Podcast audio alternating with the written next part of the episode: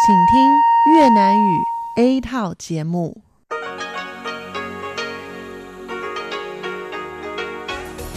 Đây là Đài Phát thanh Quốc tế Đài Loan RTI.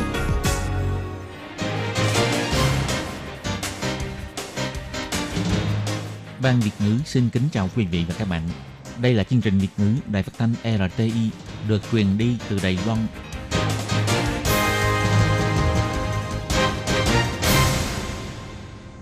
Tường Vi xin chào quý vị và các bạn. Chào mừng các bạn đến với chương trình phát thanh Việt ngữ Đài RTI. Các bạn thân mến, hôm nay là thứ Bảy, ngày 9 tháng 3 năm 2019, tức là mùng 3 tháng 2 âm lịch năm kỷ hợi. Chương trình Việt ngữ của Đài RTI hôm nay sẽ được mở đầu bằng bản tin thời sự Đài Loan. Tiếp theo là phần chuyên đề, sau đó là các chuyên mục Tiếng Hoa cho mỗi ngày, theo dòng thời sự và cuối cùng sẽ được khép lại bằng chuyên mục Thế hệ trẻ Đài Loan. Trước tiên xin mời quý vị và các bạn cùng theo dõi nội dung tóm lược của bản tin thời sự Đài Loan.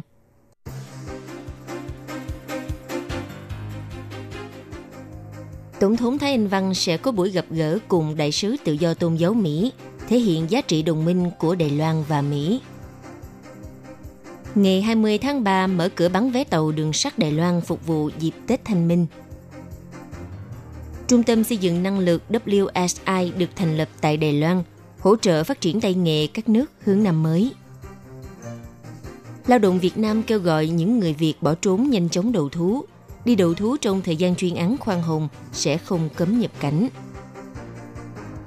Đài Loan nghiên cứu sửa đổi luật xử phạt đối với hành vi lái xe khi say rượu. Cuối cùng là điều tra môi trường làm việc, phát hiện 60% nữ giới bị kỳ thị khi tìm việc. Sau đây xin mời các bạn cùng theo dõi nội dung chi tiết. Hội nghị tự do tôn giáo toàn cầu lần thứ hai sẽ được tổ chức vào ngày 11 tháng 3 sắp tới tại Đài Loan. Tổng thống Thái Anh Văn sẽ được mời phát biểu tại hội nghị. Ngày 9 tháng 3, một quan chức đảng viên chứng thực cho biết, Tổng thống Thái Anh Văn trong ngày hôm đó sẽ tiếp kiến đại sứ tự do ngôn giáo, ngài Sam Brownback. Ngoài việc biểu đạt sự hoan nghênh, còn khẳng định Đài Loan rất xem trọng hạng mục đối thoại này. Bộ Ngoại giao Mỹ vào tháng 5 năm ngoái cho công bố báo cáo tự do tôn giáo quốc tế năm 2017. Trong đó chỉ trích Trung Quốc vẫn tiếp tục hành động khống chế tôn giáo và hạn chế tự do, cũng như các hoạt động của tín đồ tôn giáo. Đồng thời một lần nữa liệt kê Trung Quốc vào danh sách quốc gia cần quan tâm đặc biệt. Vào ngày 11 tháng 3 sắp tới, Đài Loan và Mỹ cùng hợp tác tổ chức hội nghị khu vực Ấn Độ-Thái Bình Dương bảo vệ đối thoại xã hội công dân tự do tôn giáo. Phía Mỹ sẽ phái đại sứ tự do tôn giáo quốc tế, ngài Sam Brownback, tham gia hội nghị. Đây cũng là lần đầu tiên ông đến Đài Loan, lại đúng vào dịp kỷ niệm 40 năm luật quan hệ Đài Loan và luật du lịch Đài Loan tròn một năm. Chính vì thế, hội nghị tự do tôn giáo lần này vô cùng thu hút sự chú ý của nhiều phía. Ngoài ra, cuộc họp này là lần đầu tiên được tổ chức tại nước ngoài sau hội nghị cấp bộ trưởng về tự do tôn giáo Mỹ, lần đầu được ra mắt hồi năm ngoái. Ngoài ra, đây cũng là cuộc đối thoại xã hội dân sự khu vực đầu tiên về tự do tôn giáo.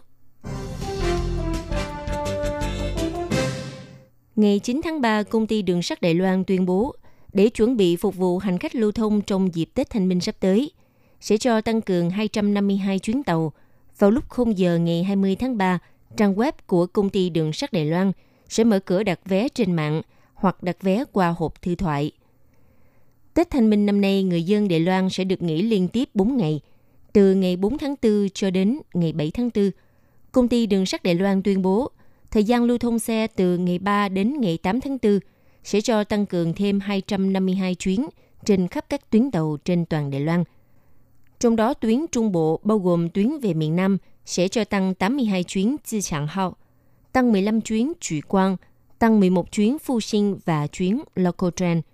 Còn tuyến Tây Bộ cho tăng thêm 15 chuyến Chi Trạng, một chuyến Chủ Quang và 100 chuyến Phu Sinh và loại tàu Local Train. Công ty Đường sắt Đài Loan giải thích cho biết, nhằm phục vụ cho nhu cầu đi lại khu vực Đông Bộ, ngày 3 tháng 4 đến ngày 7 tháng 4, mỗi ngày đều mở 8 chuyến Local Express chạy thẳng từ Thủ Lâm đến Hoa Liên. Đồng thời còn thực hiện chương trình khuyến mãi giá vé. Từ Đài Bắc đến Nghi Lan chỉ với giá 100 đồng đại tệ. Còn từ Đài Bắc đến Hoa Liên với mức vé ưu đãi là 200 đồng đại tệ. Ngoài ra, từ ngày 3 đến ngày 7 tháng 4, các chuyến tàu Puyuma tuyến đi về phía đông hoặc các chuyến Taroko, Chichang Express sẽ mở rộng dạng vé đứng. Mỗi chuyến phát hành tối đa 120 vé đứng. Loại vé đứng này sẽ được bán trực tiếp tại các quầy bán vé tại các trạm tàu, không mở bán trên mạng, đồng thời để tăng cường phục vụ nhu cầu đi lại cho hành khách. Từ ngày 4 đến ngày 8 tháng 4, tạm ngưng phát hành loại vé toa tàu dành cho gia đình. Tất cả sẽ được chuyển thành vé bình thường để phục vụ hành khách. Công ty đường sắt mở cửa bán vé Tết Thanh Minh từ 0 giờ thứ Tư ngày 20 tháng 3. Người dân có thể lên mạng đặt hoặc gọi hộp thư thoại đặt vé. Còn hình thức đặt vé trên mạng bằng tin thực bắt đầu từ 0 giờ ngày 21 tháng 3, mở cửa cho người dân có chứng minh thư với hai chữ cái UV hoặc có hộ khẩu Hoa Liên Đại Đông lên mạng đặt vé. Bên cạnh đó, trang web phiên bản mới của đường sắt Đài Loan sau khi kết thúc kỳ nghỉ Tết Thanh Minh sẽ chính thức khởi động đưa vào hoạt động từ ngày 9 tháng 4. Tổ chức Tay nghề Thế giới WSI được thành lập 69 năm trở lại, lần đầu tiên sẽ mở hội nghị thường vụ tại Đài Loan. Ngày 9 tháng 3, Thứ trưởng Bộ Lao động kiêm Phó Chủ tịch Hội Tổ chức Tay nghề Thế giới WSI, ông Lâm Tam Quý cho biết, Tổ chức Tay nghề Thế giới WSI sẽ cùng với Sở Phát triển Nhân lực Lao động thuộc Bộ Lao động ký kết bản ghi nhớ hợp tác MOU và cho thành lập trung tâm xây dựng năng lực thứ hai tại Đài Loan. Điều này có ích cho sự phát triển tay nghề các nước hướng năm mới và các nước khu vực châu Phi. Hiện tại, Tổ chức Tay nghề Thế giới WSI với số nước thành viên trên 75 quốc gia và khu vực. Cuộc thi Tay nghề Thế giới World Skills Competition lần đầu tiên được tổ chức vào năm 1950 tại Tây Ban Nha. Từ đó hai năm tổ chức một lần, do nước thành viên phân biệt xin quyền đăng cai tổ chức. Cho đến nay đã tổ chức 43 kỳ thi. Đài Loan vào năm 1970 gia nhập tổ chức, bắt đầu từ kỳ thi thứ 20, mỗi kỳ đều có sự tham dự của tuyển thủ Đài Loan và đạt được nhiều thành tích xuất sắc. Vào ngày 9 tháng 3, ông Lâm Tâm Quý cho biết, tổ chức WSI thành lập 69 năm trở lại là lần đầu tiên cho mở hội nghị thường vụ tại Đài Loan vào tuần sau.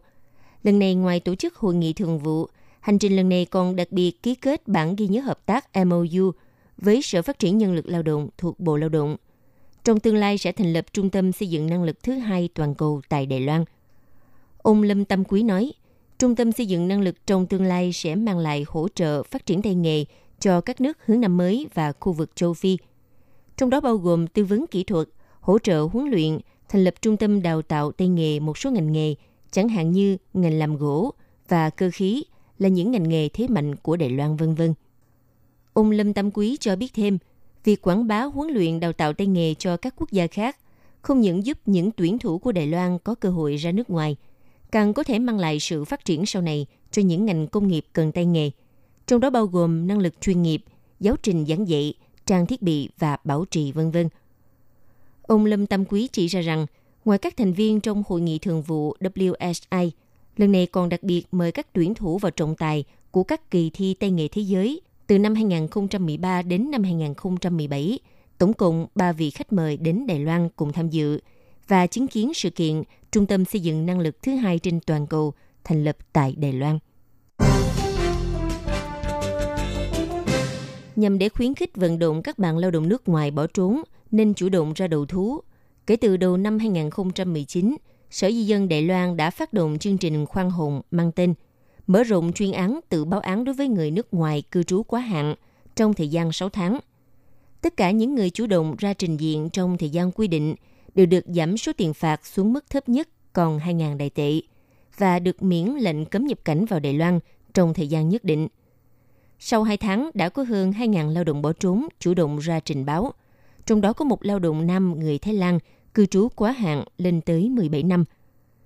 Theo số liệu thống kê của Sở Di dân cho thấy, hiện có hơn 50.000 lao động bỏ trốn trên toàn Đài Loan. Trong tháng 1 và tháng 2 năm 2019, đã có đến 2.035 người ra tự thú, trong đó nhiều nhất là lao động Việt Nam với 1.110 người, tiếp đến là Indonesia với 800 người. Nguyên nhân lao động nước ngoài bỏ trốn phần lớn là vì chi phí môi giới quá cao, bị chủ thuê bạc đãi hoặc trừ lương không minh bạch. Thêm vào đó không được tự do chuyển chủ, khiến cho họ lâm vào tình cảnh khốn đốn nên đã lựa chọn bỏ trốn. Sở Di dân hy vọng thông qua chính sách khoan hồng giúp cho lao động bỏ trốn sớm được trở về với quê nhà, tránh nguy cơ trở thành nạn nhân của nạn buôn người. Với hy vọng giảm thiểu các vụ tai nạn do tài xế say rượu gây ra khi tham gia giao thông trên đường, hiện đã có đề xuất nâng mức hình phạt lên mức án tử hình đối với các vụ lái xe say rượu gây chết người. Bộ trưởng Bộ Nội chính Đài Loan Ngài Từ Quốc Dũng trong buổi điều trần tại Viện Lập pháp đã nhấn mạnh tôn trọng ý kiến của Bộ Tư pháp. Còn về việc có mô phỏng cách làm của Trung Quốc là tạm giam 15 ngày đối với người lái xe bị kiểm tra có nồng độ cồn trong máu hay không thì Bộ Tư pháp vẫn còn phải xem xét. Theo thống kê Bộ Nội chính cho biết, trong 5 năm gần đây, mỗi năm có hơn 100.000 vụ việc vi phạm lái xe sau khi uống rượu bia và hơn 60.000 vụ bị truy tố.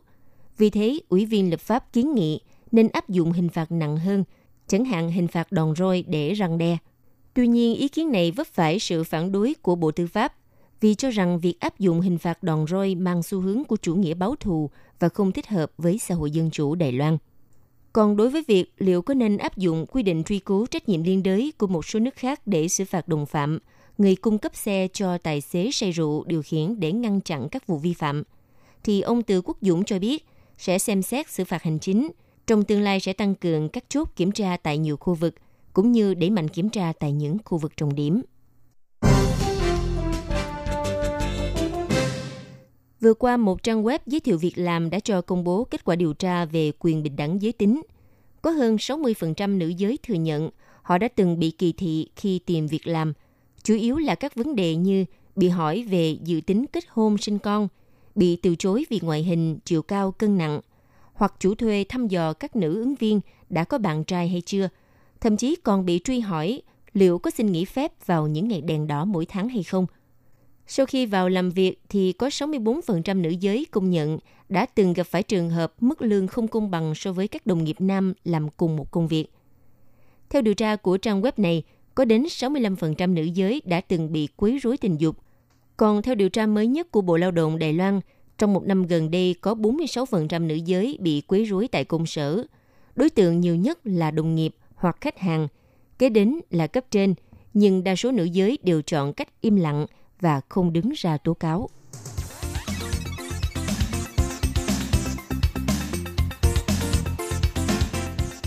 Quý vị và các bạn thân mến, vừa rồi là bản tin thời sự Đài Loan do Tường Vi biên tập và thực hiện. Trước khi kết thúc, xin được điểm lại nội dung chính của bản tin ngày hôm nay.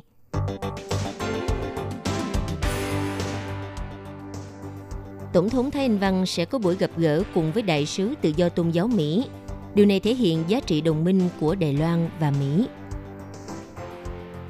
Công ty đường sắt Đài Loan thông báo từ ngày 20 tháng 3 sẽ mở cửa bán vé tàu phục vụ dịp Tết Thanh Minh. Trung tâm xây dựng năng lực WSI sẽ được thành lập tại Đài Loan, hỗ trợ phát triển tay nghề các nước hướng năm mới và khu vực châu Phi. Lao động Việt Nam kêu gọi những người bỏ trốn hãy đi đầu thú trong thời gian chuyên án khoan hồng còn thời hạn sẽ không cấm nhập cảnh. Đài Loan đang nghiên cứu sửa đổi luật xử phạt đối với hành vi lái xe khi say rượu. Cuối cùng là, theo điều tra môi trường việc làm, phát hiện 60% nữ giới bị kỳ thị khi đi tìm việc. Vừa rồi là bản tin thời sự trong ngày. Xin cảm ơn sự chú ý lắng nghe của các bạn. Xin chào quý vị và các bạn thính giả. Chương trình phát thanh tiếng Việt của Đài Phát thanh Quốc tế Đài Loan LTI được truyền thanh 3 buổi tại Việt Nam, mỗi buổi phát 1 tiếng đồng hồ. Buổi phát chính vào lúc 9 giờ đến 10 giờ tối hàng ngày giờ Việt Nam qua tần số SW 9625 kHz với sóng dài 31 m. Buổi phát lại lần một vào hôm sau 6 giờ đến 7 giờ sáng giờ Việt Nam qua tần số SW 11655 kHz với sóng dài 25 m. Buổi phát lại lần hai vào hôm sau 6 giờ đến 7 giờ tối giờ Việt Nam qua tần số SW 15350 kHz với sóng dài 19 m. Ngoài ra tại Gia Nghĩa, Vân Lâm, Đài Nam có thể đón nghe chương trình phát thanh tiếng Việt qua tần số MW 1422 kHz vào lúc 7 giờ đến 8 giờ tối hàng ngày, giờ Đài Loan và đón nghe chương trình phát lại sáng 10 giờ đến 11 giờ hàng ngày, giờ Đài Loan qua tần số MW 1422 kHz. Xin mời quý vị và các bạn tiếp tục đón nghe nội dung chương trình hôm nay.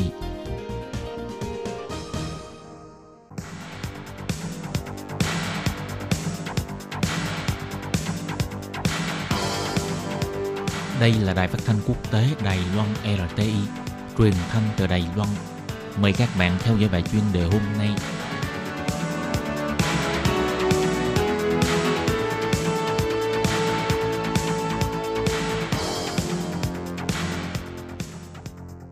Minh Hà xin kính chào quý vị và các bạn. Hôm nay trong 5 phút chuyên đề, Minh Hà mời quý vị theo dõi bài viết Tìm hiểu nguyên nhân nào dẫn đến tình trạng khan hiếm trứng gà tại Đài Loan.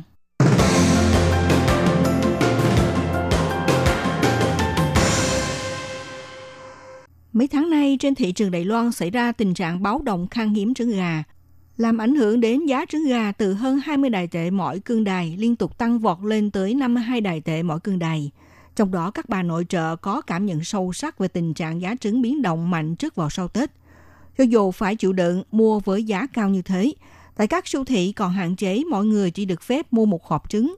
Song món trứng kho ở các quán ăn cũng tăng giá toàn diện. Hiện nay, Ủy ban Nông nghiệp phải thực hiện biện pháp nhập khẩu 4,6 triệu quả trứng gà từ Nhật Bản, phương phát cho các doanh nghiệp gia công thực phẩm, hầu bình ổn giá thị trường. Trong khi người dân toàn quốc thì phải vì vậy gánh chịu khoản chi phí 6,9 triệu đài tệ. Vậy đâu là sự thật của vấn đề? Từ cuối năm ngoái, trên khắp thị trường Đài Loan đã xuất hiện vấn đề khan hiếm trứng gà. Dưới sự yêu cầu của Ủy ban Nông nghiệp, bắt đầu từ ngày 23 tháng 2, sẽ từ Mỹ, Nhật Bản nhập khẩu lô hàng trứng gà đầu tiên với số lượng là 1,4 triệu quả. Đợi đến giữa tháng 3, dự kiến phải nhập khẩu thêm 4,6 triệu quả trứng. Ủy ban Nông nghiệp ước tính, hiện tượng khan hiếm trứng này phải chờ đến cuối tháng 3. Khi đó, việc sản xuất và tiêu thụ sẽ được duy trì ổn định. Đây là lần đầu tiên Đài Loan nhập khẩu trứng gà với một lượng quy mô lớn như vậy. Ủy ban Nông nghiệp hy vọng thông qua việc nhập khẩu để bù đắp lỗ hổng khan hiếm trứng gà hàng ngày, một mặt có thể tạo sự bình ổn giá cho thị trường. Ủy ban Nông nghiệp mở ra cánh cửa nhập khẩu trứng gà là do trước Tết tăng nhu cầu về trứng gà, nên yêu cầu các nhà chăn nuôi gà ở Nam Bộ đưa sản phẩm trứng gà tiêu thụ sang Bắc Bộ. Chính vì vậy, các nhà chăn nuôi mới thuận theo chính sách điều động sản phẩm trứng gà thay vì là mặt hàng cung cấp cho các chủ gia công thực phẩm, này đáp ứng cho nhu cầu tiêu dùng cho các chợ dân sinh. Thế nhưng bây giờ Ủy ban Nông nghiệp lại cho nhập khẩu trứng gà từ nước ngoài và trả lại sản phẩm trứng gà cho nông dân, trong khi trứng nhập khẩu không có đem bán cho các chợ, mà vẫn dành cho các doanh nghiệp gia công thực phẩm, làm người tiêu dùng không có hàng ngoại để mà mua. Như vậy, khi làm theo cách này, có thể đợi một tháng sau liệu có thể đạt kết quả giữ vững mức ổn định và tiêu thụ sản phẩm trứng hay không? Theo Hiệp hội ngành chăn nuôi gà Trung Hoa Dân Quốc thống kê, người dân trong nước mỗi ngày có nhu cầu trứng gà là khoảng 21,20 triệu quả trứng gà. Theo giới chức Ủy ban Nông nghiệp cho biết, hiện tại mỗi ngày có lượng khan hiếm ít nhất là 400.000 quả trứng. Nếu dùng bài toán học đơn giản nhất để tính nhẩm, nhập khẩu 4,6 triệu quả trứng gà chỉ bù đắp lỗ hổng khan hiếm cho 11,5 ngày. Trong khi cho nhập khẩu từ ngày 23 tháng 2, thực sự không thể nào đuổi kịp được với thời điểm tạo ổn định cho thị trường trong cuối tháng 3. Các nhà chăn nuôi cũng tính nhẩm, với 4,6 triệu quả trứng nhập khẩu này tương đương với 460.000 cân đài trứng gà. So với sản phẩm trứng được sản xuất tại nội địa, sẽ mang lại một mức giá trên lịch từ khoảng 4,6 triệu tới 6,9 triệu đài tệ. Mà khoản tiền này đều được khấu trừ từ tiền thuế của người dân. Như thế thì đối với những người mà không dùng trứng gà thì liệu có được công bằng không nhỉ? Có điều thú vị đó là lần này nguyên nhân chính dẫn đến tình trạng khan hiếm trứng. Nhà nước và nhà chăn nuôi mọi bên có lý do khác nhau. Theo Ủy ban Nông nghiệp giải thích, nguyên nhân chính là do nạn bão lụt năm ngoái làm thiệt hại đến 1,3 triệu con gà.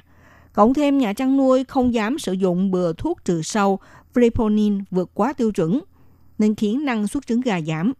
Nhưng có nhà nông đồn rằng do gà đẻ trứng bị nhiễm virus của bệnh Marek. Dù có tiêm thuốc vaccine cũng vô hiệu lực, làm cho 2 triệu con gà bị chết, nên mới xảy ra tình trạng khan hiếm trứng. Nhưng Ủy ban Nông nghiệp phủ nhận cách nói này. Trước việc chưa nắm chính xác gà tử vong có số lượng là bao nhiêu và lại không có báo cáo về khám nghiệm xác chết, thực sự do nguyên nhân nào dẫn đến nguy cơ khan hiếm trứng gà vẫn còn phải tìm hiểu thêm.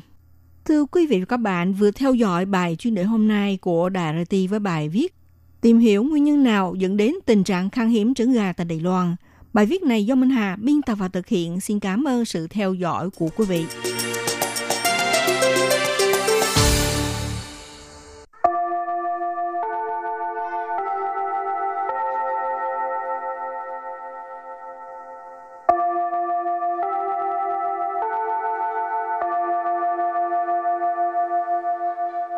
Xin mời quý vị và các bạn đến với chuyên mục Tiếng Hoa cho mỗi ngày do Lệ Phương và Thúy Anh cùng thực hiện.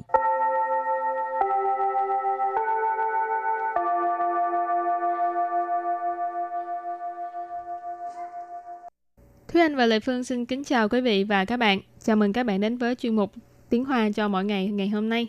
Thúy Anh đi làm là đi uh, bằng xe buýt hả? Ừ, ngồi xe buýt rồi ngồi tàu điện ngầm rồi mỗi lần mà trễ giờ á đi ra trễ rồi chuyến xe buýt nó chạy mất tiêu là thì trách ai? Trách mình chứ trách ai?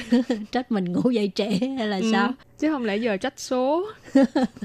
Hay là trách người bên cạnh?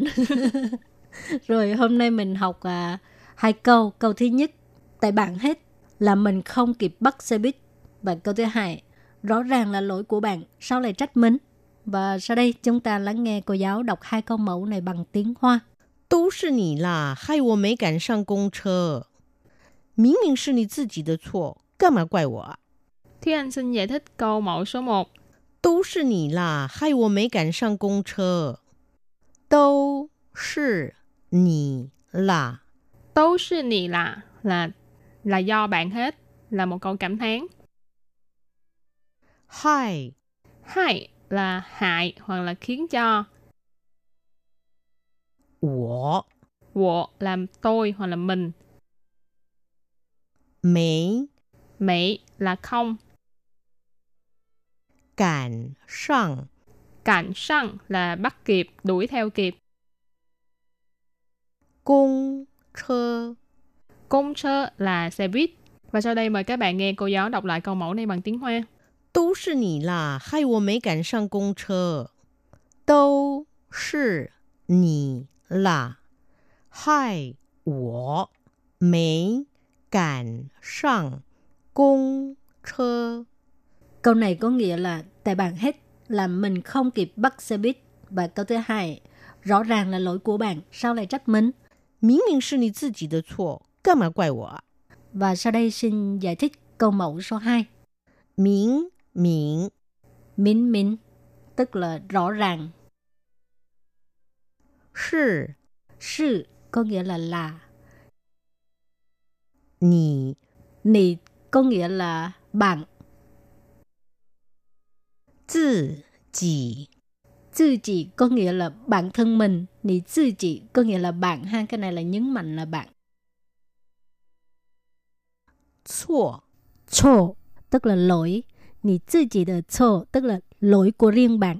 Nì tự chỉ nhấn mạnh ha. Riêng bạn. Nì tự chỉ de chô lỗi của riêng bạn. Cam má Cam mà tức là tại sao? Quài Quại có nghĩa là trách. Ha. Cam mà quài của tại sao trách mình? Và sau đây xin mời cô giáo đọc câu mẫu này bằng tiếng Hoa. 明明是你自己的错，干嘛怪我 啊？明明是你自己的错，干嘛怪我？ Câu vừa rồi là rõ ràng là lỗi của bạn, sao lại trách mình? Và sau đây mời các bạn cùng đến với phần từ vựng mở rộng.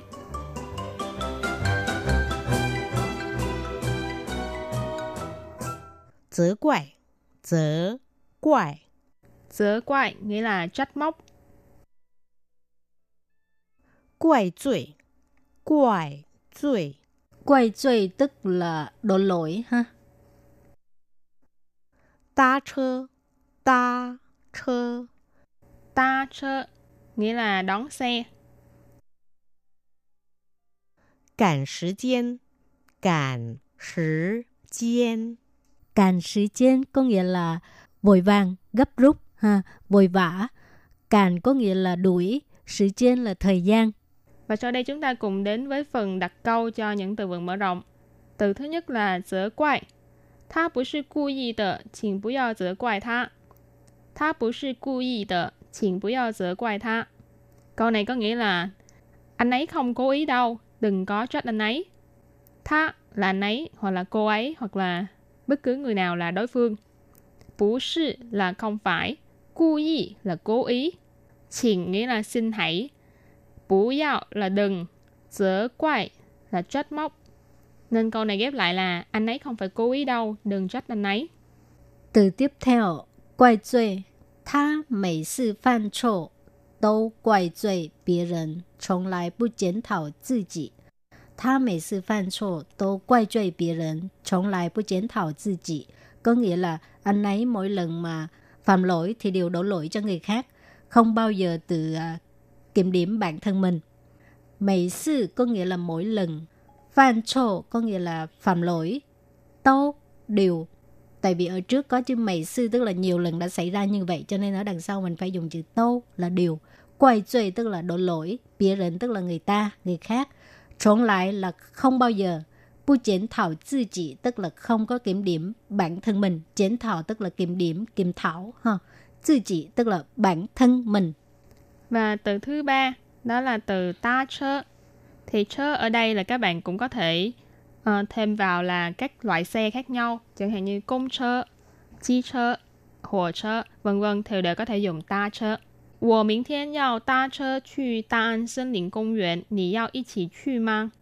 我明天要搭车去大安森林公园，你要一起去吗？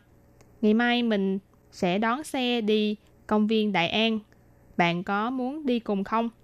我 là tôi, miễn thiên, ngày mai, yào là định hoặc là muốn, ta chơ là đón xe, Chư là đi, Đà An Sơn Lĩnh Công viện là công viên Đại An ở Đài Bắc.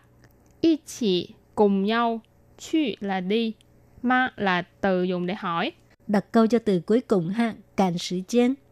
老板，请问我的餐点可以快一点吗？我赶时间。 老板，请问我的餐点可以快一点吗？我赶时间。老板 tức là ông chủ ha. Xin问tức là xin hỏi, cho hỏi. Chán tiền tức là suất ăn ha. Khởi khoai ý tiền mà có nghĩa là có thể làm nhanh một chút không? Khoai ý tiền tức là nhanh, nhanh một chút. Ma tức là từ nghi vấn ha. Không. Của cạn sự trên tức là tôi đang vội. Và sau đây mời các bạn cùng ôn tập lại hai câu mẫu của ngày hôm nay.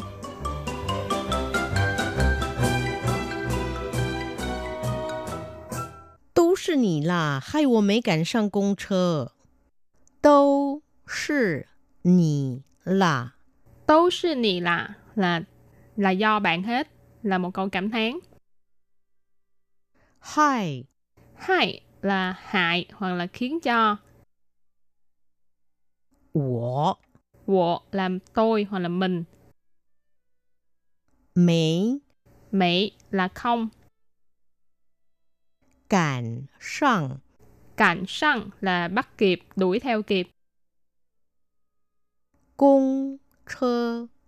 Công chơ là xe buýt. Và sau đây mời các bạn nghe cô giáo đọc lại câu mẫu này bằng tiếng Hoa. 都是你啦，害我没赶上公车。 Câu này có nghĩa là tại bạn hết làm mình không kịp bắt xe buýt. Và câu thứ hai, rõ ràng là lỗi của bạn, sao lại trách mình? 明明是你自己的错，干嘛怪我啊？明 Miễn Minh minh, tức là rõ ràng. Sư Sư có nghĩa là là. Nì Nì có nghĩa là bạn. Tự chỉ Tự chỉ có nghĩa là bản thân mình. Nì tự chỉ có nghĩa là bạn. Ha, cái này là nhấn mạnh là bạn. Chua Chua tức là lỗi. Nì tự chỉ的错 tức là lỗi của riêng bạn. Nì tự chỉ nhấn mạnh ha. Riêng bạn. Nì tự chỉ的错 lỗi của riêng bạn. 干嘛 Cam mà tức là tại sao? 怪 Quại có nghĩa là trách. Ha. Cam mà quại của tại sao trách mình? Và sau đây xin mời cô giáo đọc câu mẫu này bằng tiếng Hoa. 明明是你自己的错，干嘛怪我啊？ Câu vừa rồi là rõ ràng là lỗi của bạn, sao lại trách mình? Các bạn thân mến, chung một tiếng hoa cho mỗi ngày hôm nay đến đây xin tạm chấm dứt. Xin cảm ơn các bạn đã đón nghe và xin hẹn gặp lại các bạn vào bài học tới nha. Bye bye. Bye bye.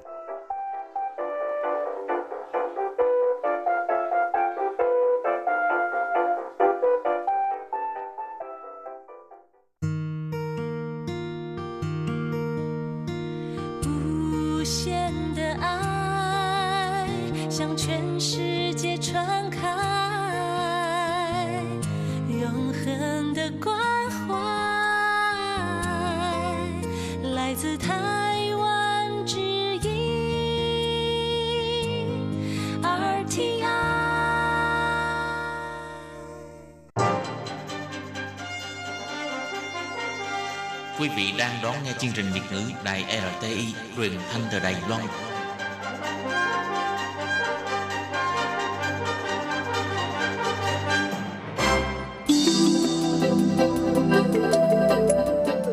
Quý vị đến với chuyên mục Theo dòng thời sự do Minh Hà thực hiện. Chuyên mục này sẽ giới thiệu những đề tài thú vị cùng những dòng thời sự và sự kiện nổi bật đang diễn ra tại Đài Loan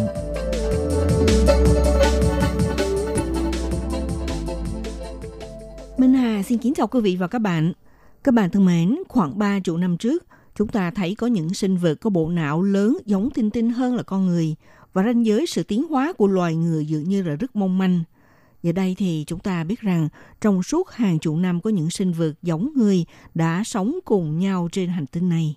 Có khoảng 20 loài, rồi cho tới một ngày chỉ còn duy nhất người khôn ngoan, một loài thích nghi rất tốt trên trái đất, đó là loài người – và không còn nghi ngờ gì nữa, đây là sinh vật thông minh nhất trên trái đất. Dựa trên những phiên bản giả thuyết khác nhau về lịch sử nhân loại lần lượt đăng trên chuyên sang Nature, các chuyên gia cũng biết được tổ tiên chung của loài người và tinh tinh.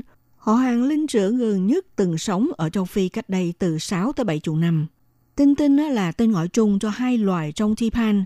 Tipan hiện nay được coi là một phần của phương họ người – các nhà sinh học tin rằng hai loài tinh tinh là các họ hàng tiến hóa, còn tồn tại gần nhất với loài người. Người ta cho rằng loài người có cùng một tổ tiên chung với tinh tinh vào giai đoạn 4 tới 7 triệu năm trước và chúng có khoảng 95 tới 99,4% ADN là chung với loài người. Các bạn thân mến, trong chương mục theo dòng thời sự hôm nay, Minh Hà sẽ giới thiệu đến các bạn bài viết tìm hiểu mối liên quan giữa loài người và tinh tinh, cũng như là câu chuyện bén duyên thế nào giữa Đài Loan và Đười ơi. – do đâu mà trở thành tác nhân thúc đẩy ra đời luật bảo vệ động vật hoang dã sau này. Mời các bạn cùng đón nghe bài viết thú vị này nhé.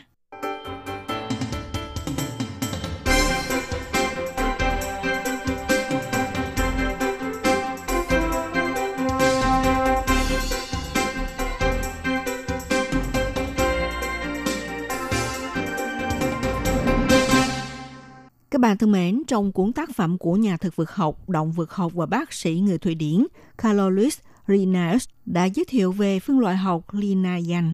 Trong đó ông Linnaeus thì nêu ra một hệ thống phân loại gồm có ba giới là động vật, thực vật và khoáng vật đã tồn tại phổ biến trong nhận thức cho đến ngày nay. Theo hệ thống phân loại thì được chia thành 5 cấp, giới, lớp, bộ, chi và loài – Đặc biệt là trong giới động vật lại chia làm lớp thú gồm các loài động vật có vú nè, lớp chim bao gồm các loài chim, rồi có lớp lưỡng cư, bò sát, loài cá, lớp cá có xương, lớp động vật không xương sống. Năm 1758, ông đã đưa ra một kết luận nhạy cảm và mạnh mẽ rằng loài người phải được đặt cùng thứ tự với đười ươi, thuộc họ động vật linh trưởng. Từ xưa tới nay thì con người luôn tự hào là vật cao quý nhất trong trời đất, là chúa tể của muôn loài. Mặc dù nhà khoa học nói rằng loài người tương đồng tới 98% về ADN với loài tinh tinh, nhưng mà con người sở hữu bộ não lớn hơn nhiều và cũng có trí thông minh vượt trội hơn hẳn. Kết quả nghiên cứu mới được công bố trên tạp chí Proceedings of the Royal Society B của các nhà khoa học Nhật đã giúp cho lý giải một phần lý do tại sao là con người lại thông minh hơn những người họ hàng gần gũi nhất còn sống của chúng ta.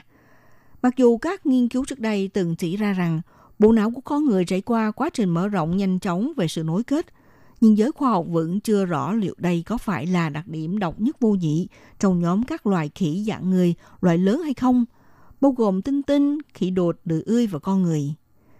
Nếu như mà lấy à, mức tương đồng ADN để mà phân loài, sự khác nhau giữa con người và hắc tinh tinh sẽ nhỏ hơn hắc tinh tinh và đài tinh tinh, đười ươi.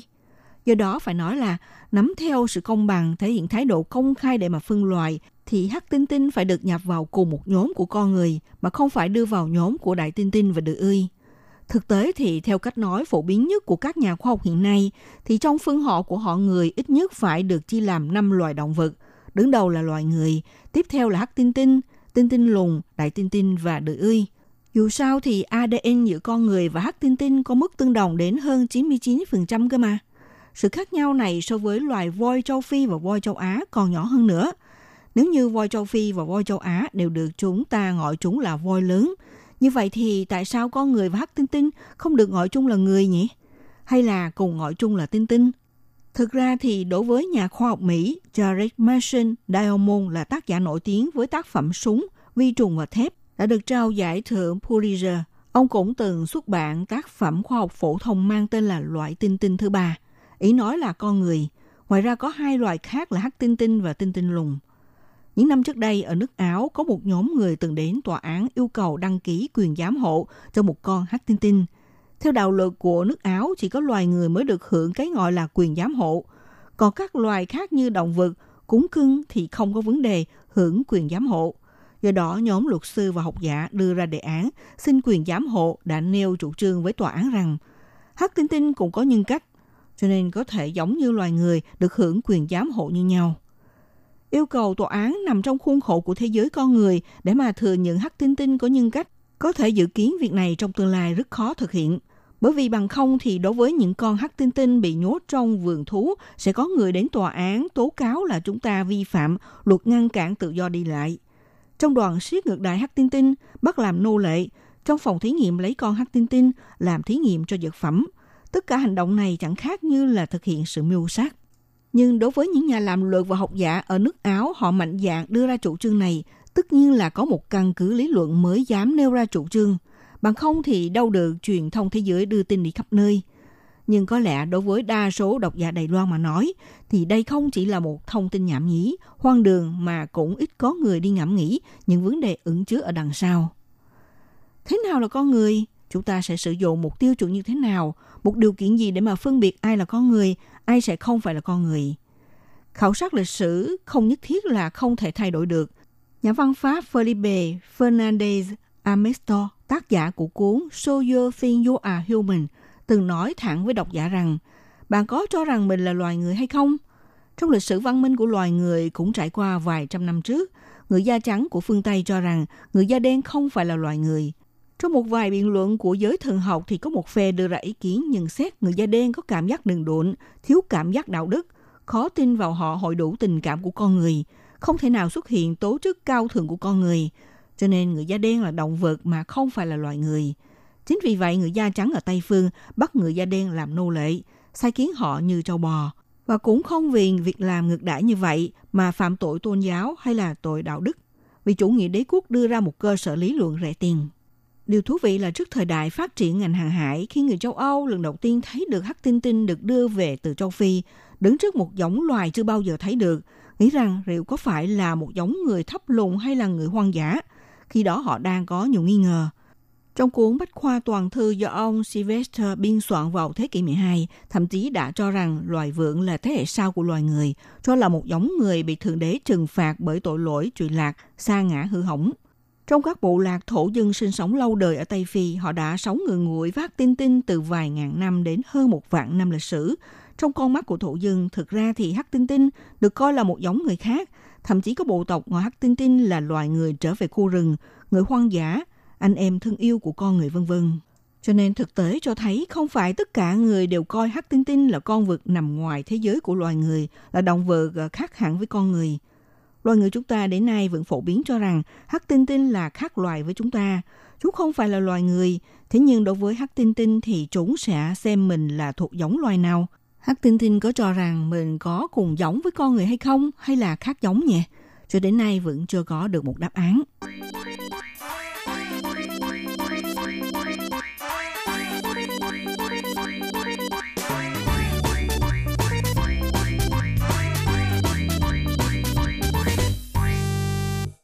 Bạn thân mến, các bạn đang theo dõi chung một theo dòng thời sự của Đài Phát thanh RT do Minh Hà thực hiện. Chủ đề hôm nay là nói chuyện mối liên quan giữa loài người và tinh tinh. Chuyện liên quan giữa Đài Loan và Đự Ươi do đâu mà trở thành tác nhân thúc đẩy ra đời luật bảo vệ động vật hoang dã. Khi chúng ta tìm hiểu lịch sử, phát hiện loài người trong lúc định nghĩa cho mình thế nào gọi là con người, thì luôn có kết luận trước rồi sau đó mới đưa ra tiêu chuẩn. Mỗi khi nhà khoa học đưa ra khám phá mới, ví dụ như là nêu ra việc tinh tinh biết sử dụng dụng cụ, biết hợp tác với con người đi săn bắt, có những hành vi giải trí, biết cách tìm kiếm miếng ăn, biết sử dụng ký hiệu bằng tay để mà giao tiếp vân vân, thì khi đó con người sẽ sửa đổi lại định nghĩa về con người. Ngày nay, vấn đề hắc tinh tinh liệu có được hưởng quyền nhân cách vẫn chưa có định luận. Thực tế thì bản thân hắc tinh tinh cũng có trí thông minh, có tình cảm, có ngôn ngữ, trong khi con người chỉ hơn loài hắc tinh tinh với việc là biết dùng miệng để mà giao tiếp, trao đổi với nhau và biết sử dụng hai tay để mà làm việc. Trong loài động vật linh trưởng của Đài Loan, trừ con người ra, chỉ duy có loài khỉ Macaca Cyclopris Đài Loan, người ta gọi là thải oan mỹ hộ, là loài động vật hoang dã đặc hữu ở nội địa, mà không có loài vượn thuộc họ người. Tuy nhiên giữa Đài Loan và loài được ươi lại gắn bó với một duyên phận vô cùng sâu xa. Đài Loan từng được thế giới công nhận là sát thủ của đời ươi. Năm 1987, nghệ sĩ Trương Tiểu Yến chủ trì một chương trình truyền hình mang tên là Gia tộc tinh nghịch. Đây là một tiết mục ờ, vấn đáp hữu ích, khi đó đã mượn của công viên chủ đề Liêu Phủ Village, một con đười ươi tên là Tiểu Lê, cùng làm MC dẫn chương trình dáng vẻ dễ thương của con đười ươi Tiểu Lê đã thu hút và làm cho biết bao khán giả phải say mê. Mà khi đó Đài Loan đang có nền kinh tế vươn lên, nên nhiều gia đình khá giả đã coi đười ươi như thú cưng thi đua đem nuôi trong nhà. Theo thống kê phi chính thức, trong khoảng thập niên 1980-1990, từng có khoảng 1.000 con đực ươi sinh sống ở sự đài. Nói cách khác, Đài Loan là quốc gia thứ ba sở hữu số lượng đực ươi cao nhất, đứng sau Indonesia và Mã Lai. Trên thế giới, tất cả loài đực ươi hoang dã hầu như đều sinh sống trong khu rừng mưa nhiệt đới của Borneo và Sumatra đứa ươi được có đặc tính là hành động riêng rẽ, đứa ươi con thường đi theo mẹ sống cuộc sống tập thể. Trong khi người Đài Loan có sở thích nuôi đực ươi làm thú cưng, thì dĩ nhiên phải mua đực ươi con về nuôi ngay từ nhỏ, để khi lớn lên mới xây dựng tình cảm gắn bó với gia chủ. Chính vì vậy, các thợ săn Indonesia chỉ việc đi săn bắt đực ươi con để đáp ứng theo nhu cầu của thị trường. Nhưng khi săn bắt như vậy thì đực ươi con được mẹ và gia tộc dốc sức và bảo vệ, nên thường xảy ra cuộc đụng độ đẫm máu. Mà dĩ nhiên cho dù chúng giành nhau như thế nào đến cuối cùng, những con đực ươi đều chết dưới khẩu súng của thợ săn. Và lại vào thời bây giờ, Đài Loan chưa cho phép đực ươi nhập khẩu hợp pháp vào lãnh thổ. Thế nên các con đực ươi bé nhỏ này phải đi vượt biên bằng tàu cá – Thông thường thì mỗi đợt buôn lậu này sẽ cho nhập vào khoảng 10 con, mà cuối cùng chỉ có một tới hai con có thể sống sót trên đường vượt biên và bình an tới tay của người mua. Do đó, tính theo một công thức toán học đơn giản nhất, trong một gia đình Đài Loan giàu có nuôi dưỡng một con đực ươi con, tiêu biểu rằng có từ 5 tới 10 con đực ươi sẽ chết trên đường biển vượt biên tới Đài Loan và tiêu biểu rằng ngoài ra có tới 10 tới 20 con đực ươi mẹ hay là gì đã chết dưới khẩu súng của thợ săn Indonesia. Khi người Đài Loan nuôi gần 1.000 con đực ươi con thì cũng tương đương là có hơn 10.000 con đực ươi đã bị thảm sát. Vì vậy, các đoàn thể bảo vệ động vật quốc tế bắt đầu lên án về hành vi giả mang này. Cũng do sự kiện này đã khiến xã hội Đài Loan lần đầu tiên thực sự xem xét đến vấn đề bảo vệ loài động vật hoang dã và để rồi thúc đẩy Đài Loan từ đó chính thức ra mắt một đạo luật bảo vệ cho loài động vật hoang dã. Được biết, chính phủ Đài Loan từng kết hợp với các tổ chức dân sự diễn ra hoạt động đưa đực ươi về quê hương. Tuy nhiên, phía chính phủ Indonesia từ chối nhận đực ươi trên 8 tuổi, nên tính tổng cộng chỉ thành công đưa về quê hương khoảng hơn 30 con đực ươi. Và các cơ quan chức trách cũng thực hiện tác nghiệp đăng ký vào sổ số lượng đực ư còn lại. Nhiều năm nay chưa tới 100 con, nếu tính theo con số hơn 1.000 con sống lưu lạc tại Đài Loan, thì hiện nay vẫn còn có vài trăm con đực ươi không hộ khẩu. Số phận của chúng sẽ đi về đâu vẫn không biết được. Theo nguồn tin mới nhất được biết, trường đại học quốc lập kỹ thuật Bình Đông có thiết lập trung tâm tạm trú dành cho loài động vật hoang dã. Trong đó có tạo một khoảng không gian để cho đực ươi làm nơi tạm trú. Ngoài ra, những năm gần đây cũng à, đem gửi tặng cho các vườn thú Trung Quốc, Nhật Bản một vài con đực ươi và hợp tác với trung tâm Monkey World Anh Quốc tiến hành chương trình sinh sản bảo tồn loài đực ươi. Hy vọng có thể góp phần vào công tác bảo vệ tài nguyên môi trường, bảo vệ động vật hoang dã ngoài tự nhiên. Các bạn thân mến, hôm nay chương mục theo dòng thời sự tìm hiểu mối liên quan giữa loài người và tinh tinh, cũng như câu chuyện bén duyên thế nào giữa Đài Loan và Đực ươi, do đâu mà trở thành tác nhân thúc đẩy ra đời luật bảo vệ động vật hoang dã. Đến đây cũng xin được khép lại nha. Minh Hà xin kính chào tạm các bạn và hẹn gặp lại các bạn vào buổi phát kỳ sau. Hộp thư ban Việt ngữ Vietnamese Service PO Box 123 gạch ngang 199 Taipei 11199 còn thư từ của thính giả Việt Nam xin gửi đến hộp thư số 104 Hà Nội, Việt Nam.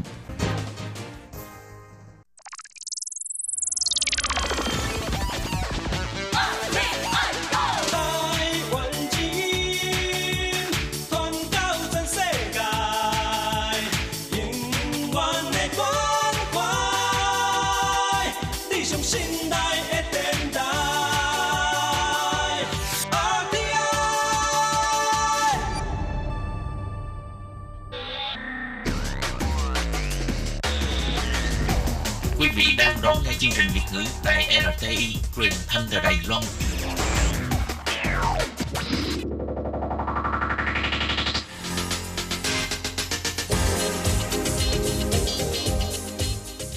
Chào mừng các bạn đến với chuyên mục Thế hệ trẻ Đài Loan do Tường Vi thực hiện.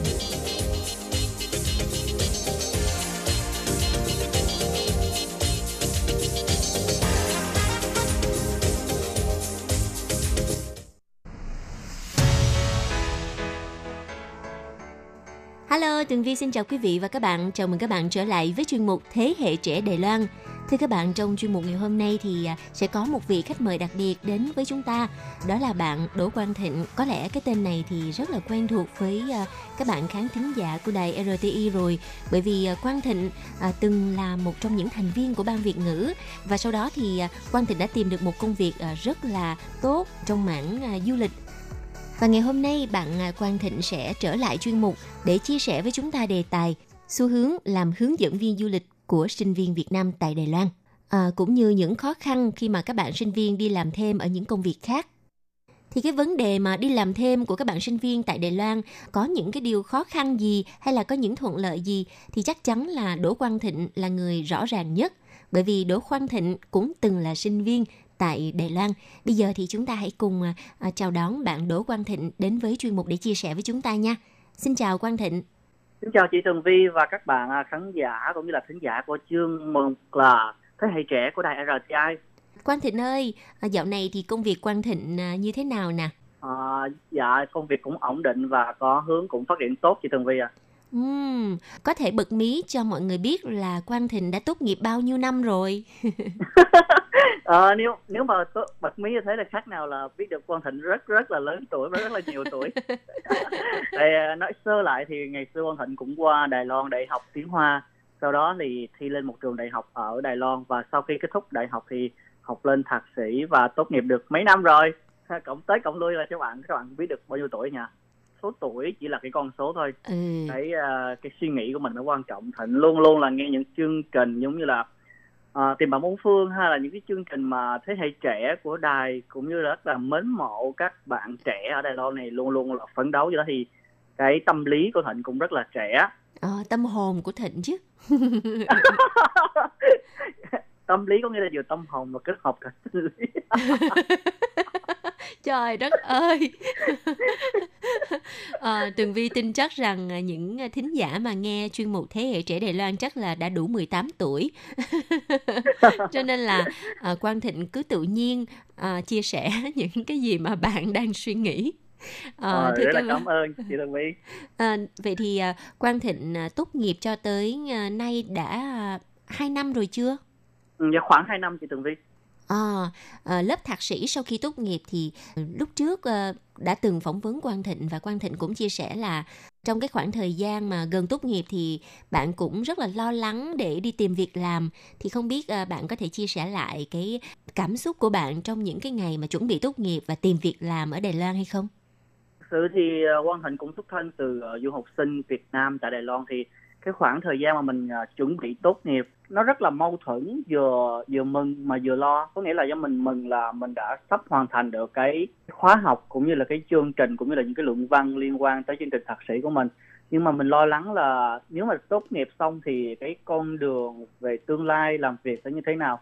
Thì đây là một trong những cái giai đoạn mà rất là mâu thuẫn của nhiều bạn uh, học sinh cả Việt Nam hay là Loan hay bất cứ đâu cũng như thế thì ừ. em cũng chuẩn bị từ thời kỳ đại học cho đến cái giai đoạn mà đang học thạc sĩ thì cũng là làm rất là nhiều việc và tìm ừ. hiểu rất là nhiều về những cái sự thay đổi của xã hội cũng như là những cái nhu cầu bên ngoài đó thì ừ. giai đoạn khoảng 2 3 năm về trước thì là giai đoạn vừa phát triển về cái chiến lược chính sách chính trị mới của uh, phủ Đài Loan đó chính là chính sách uh, hướng về phía nam tăng năm tiếng ừ. thì cái cái chính sách này rất là nhiều những cái mặt khác nhau trong chính sách nhưng mà một trong những cái phương hướng mà họ nhấn mạnh và tìm hiểu nhiều nhất đó chính là uh, thúc đẩy uh, mảng du lịch giữa hai quốc gia đó chính là giữa Việt Nam và Đài Loan thì à. thịnh cũng nhắm vào ừ. cái mảng này ừ.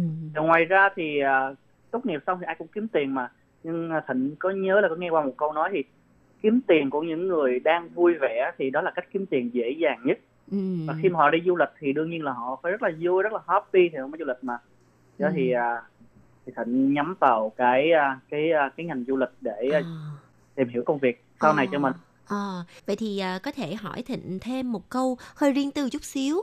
À, Thịnh có thể bật mí là trước khi mà bạn chọn cái ngành du lịch này thì à, bạn đã đi làm những cái nghề làm thêm gì ở Đài Loan?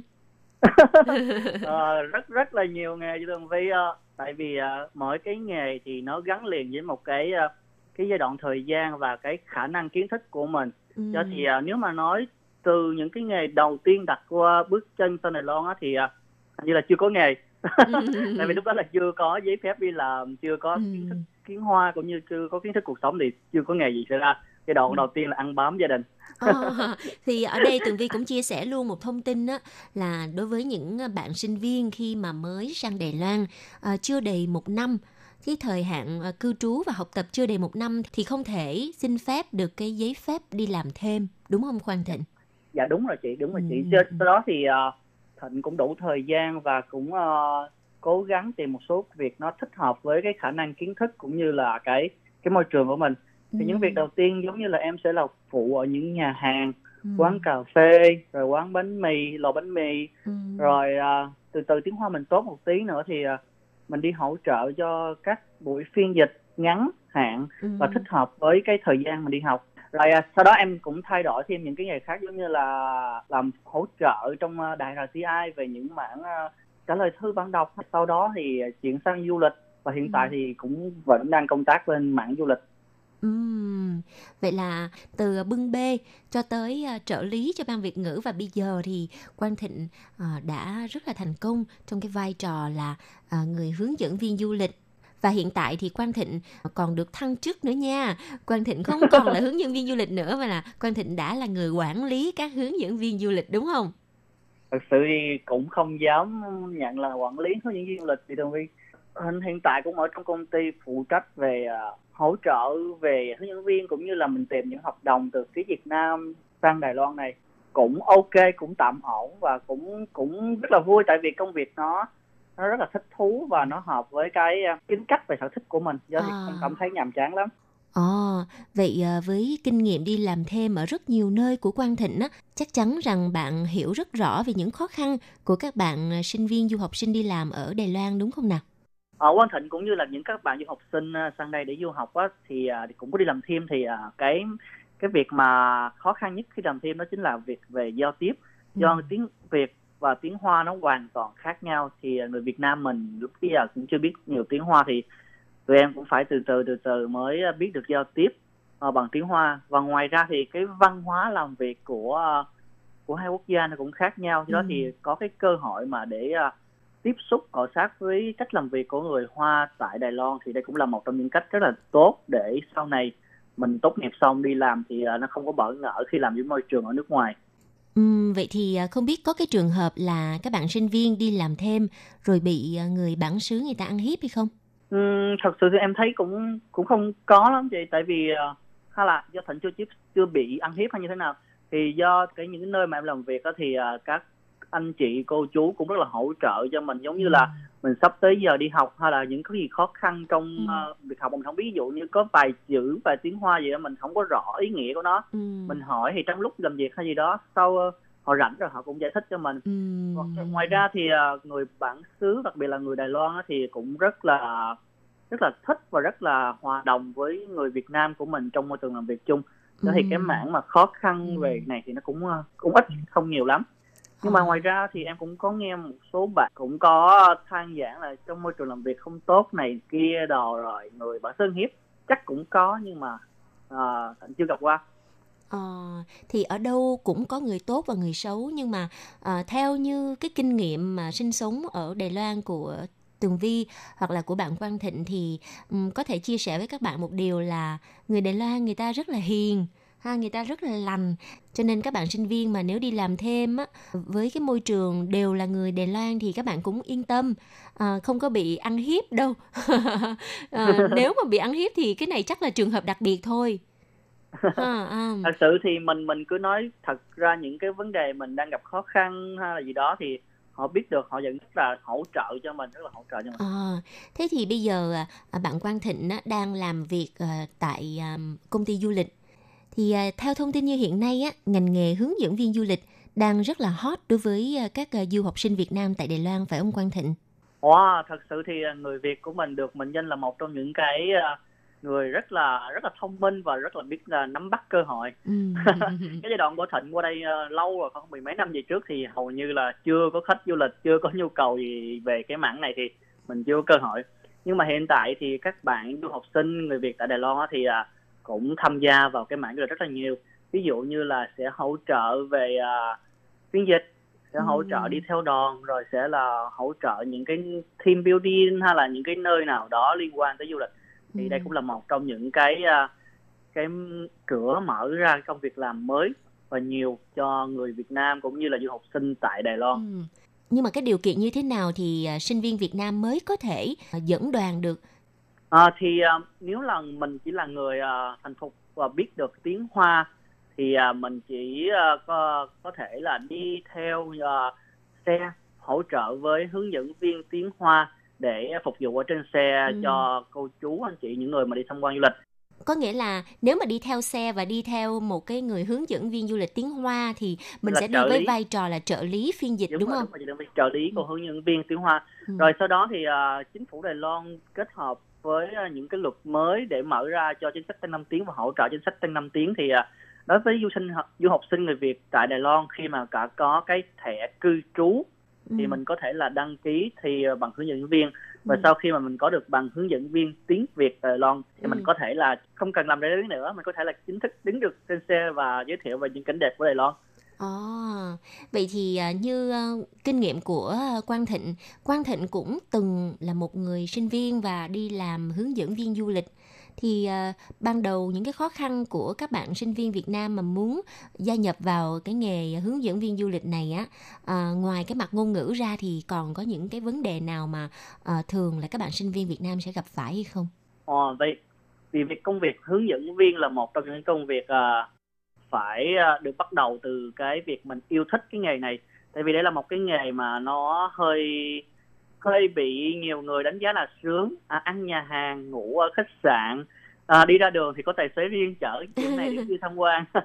Nhưng mà thật sự ở phía sau nó là một trong những cái quá trình rất là cực khổ và phải là trau dồi kiến thức rất là nhiều. Ừ. à, mình để có thể là cầm cái mic trên xe giới thiệu 5 phút 10 phút về cảnh điểm hay về con người về văn hóa thì nó phải à, chuẩn bị trước à, cả tháng Ừ.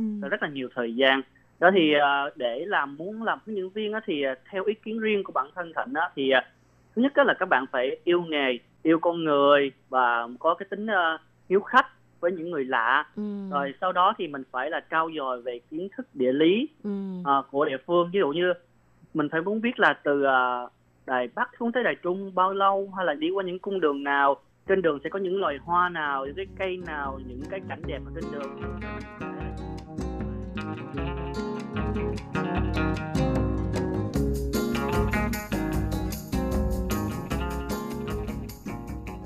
Các bạn thân mến, vừa rồi là những chia sẻ của bạn Quang Thịnh về ờ, xu hướng đi làm hướng dẫn viên du lịch của các bạn sinh viên Việt Nam tại Đài Loan.